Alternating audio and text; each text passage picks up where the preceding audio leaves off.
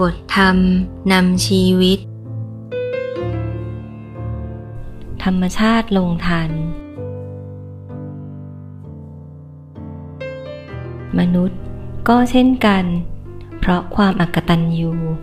จึงพากันลำบากทุกยากกันทั่วไป ได้เคยอาศัยธรรมชาติ เคยอาศัยแม่น้ำลำคลองเป็นที่สัญจรไปมาอย่างสะดวก ก็ถมทิ้งเสียบ้างทำให้เล็กแคบลงเสียบ้าง เคยได้อาบ เคยได้ดื่มกิน ก็ทิ้งขยะทิ้งของสกปรกลงไป จนเน่าเสียดื่มกินใช้ไม่ได้บ้าง เคยมีต้นไม้ มีภูเขาสำหรับพักผ่อนหย่อนใจ เป็นต้นน้ำเป็นลำธาร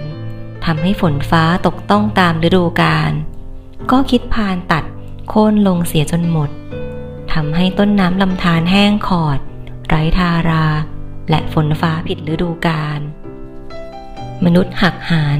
ทำกับธรรมชาติทำกับแม่น้ำลำคลองทำกับป่าไม้เช่นนี้ ธรรมชาติที่เคยมีประโยชน์ ก็เลยให้โทษทำให้เดือดร้อนทำให้แห้งแล้งทำให้สุดกลิ่นไอที่เน่าเหม็นทุกวันทุกคืน จากบทเทศนา